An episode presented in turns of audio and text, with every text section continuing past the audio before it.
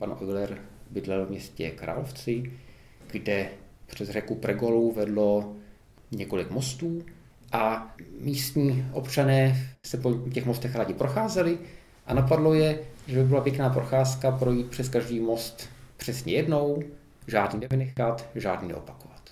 A zkoušeli, zkoušeli a pořád jim to nevycházelo, tak se obrátili na pana Eulera, aby jim poradil, jak to udělat. Pan Euler eh, zjistil, že to udělat nejde. Což je taková věc, která se eh, matematikům stává té doby častěji, že někdo po nich chce vyřešení problémů a matematikové přijdou s odpovědí, že problém nemá řešení. Znamená to, že člověk, se, člověk ví, o co se nemá pokoušet a potom tím konstruktivním způsobem může hledat řešení jiného problému, který to řešení má.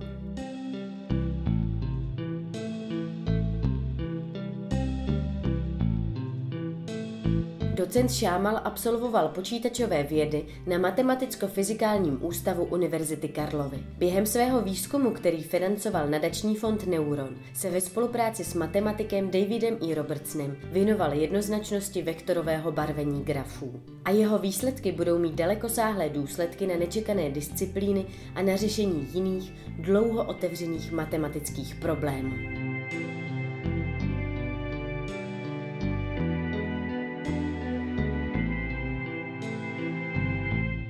Byste byl, kdybyste byl zvíře?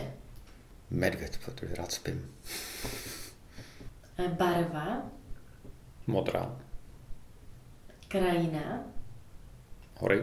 Píseň? No, hodně se mi líbí písně od Leonarda Cohena.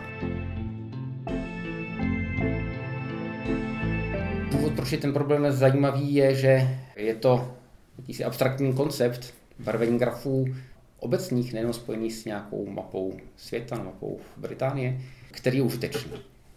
A jako ilustraci toho, k čemu je to užitečné, řeknu třeba aplikaci na rozvrhování. Je potřeba vyrobit rozvrh pro předměty ve škole. Jedna podmínka je, že nemůže mít žák dva předměty v jednu dobu.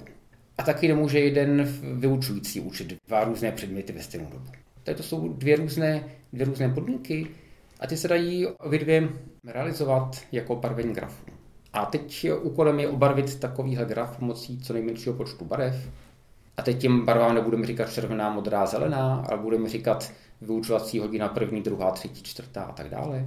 Kdybychom těch barev použili mnoho, tak to znamená, že by se muselo učit dlouho do noci, protože by se nám to nevešlo do eh, normálních vyučovacích hodin. Takže eh, se snažíme obarvit ten graf pomocí co nejmenšího počtu barev což je mm, problém, který matematikové eh, zkoumají eh, z tohoto a podobných důvodů a zkoumají, jak je složitý.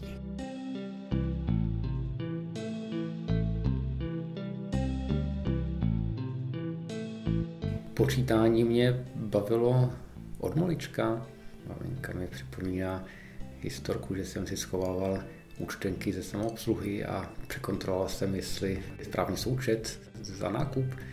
Ale asi trvalo dost dlouho, než jsem si uvědomil, že matematik je povolání, tím se člověk může zabývat. Že bych to chtěl dělat, když mi bylo 8, to asi nemůžu říct, protože jsem tou dobou žádného matematika živého neviděl.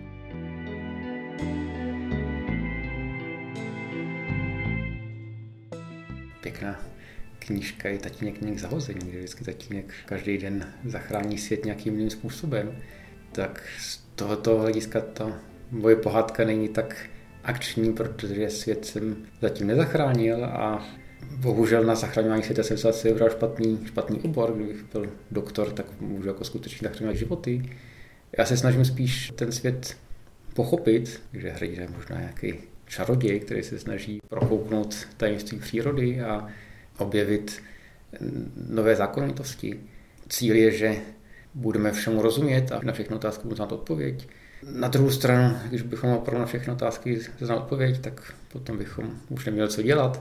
To by bylo na jednu stranu dobře, na druhou stranu špatně, tak a zatím naštěstí teda ten problém nemusíme řešit, protože s každou odpovědí, co matematikové dají, tak se vyvroupne deset nových otázek.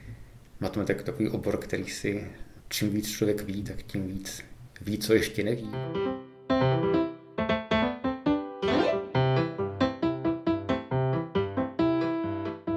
Byste byl, kdybyste byl filmová postava? Maxi Pestík. A věc? Tuška.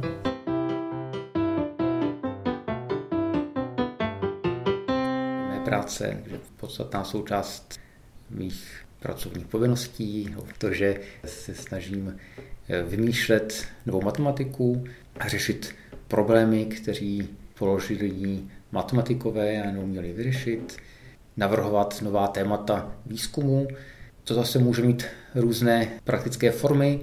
Eh, někdy přitom spolupracuji s kolegy buď od nás z fakulty, anebo se zahraniční hosty. Někdy o něčem přemýšlím sám někde zalezlý v koutku s knížkou nebo nejnovějším článkem, který se snažím pochopit a vymyslet, jak technika, kterou někdo na druhém konci světa před chvílí vymyslel, tak jak tu techniku jde ještě dále rozšířit nebo použít na něco jiného.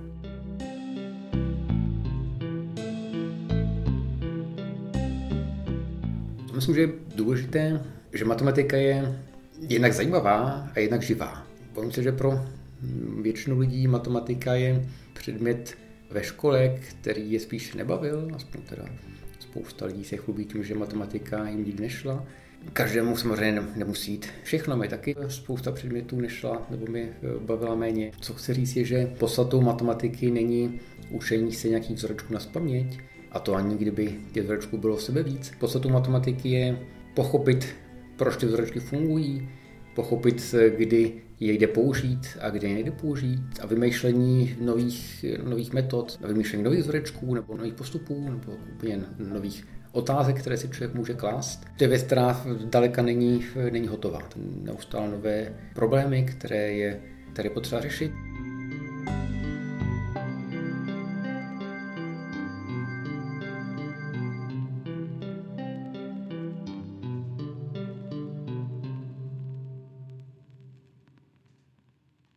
Právě jste slyšeli jeden z příběhů objevů mladých vědců. Neuron Stories každý měsíc představují nové výsledky výzkumu, které podpořil nadační fond Neuron a které postupně ovlivní životy nás všech. Přihlaste se k odběru podcastu a poslouchejte kdykoliv a kdekoliv.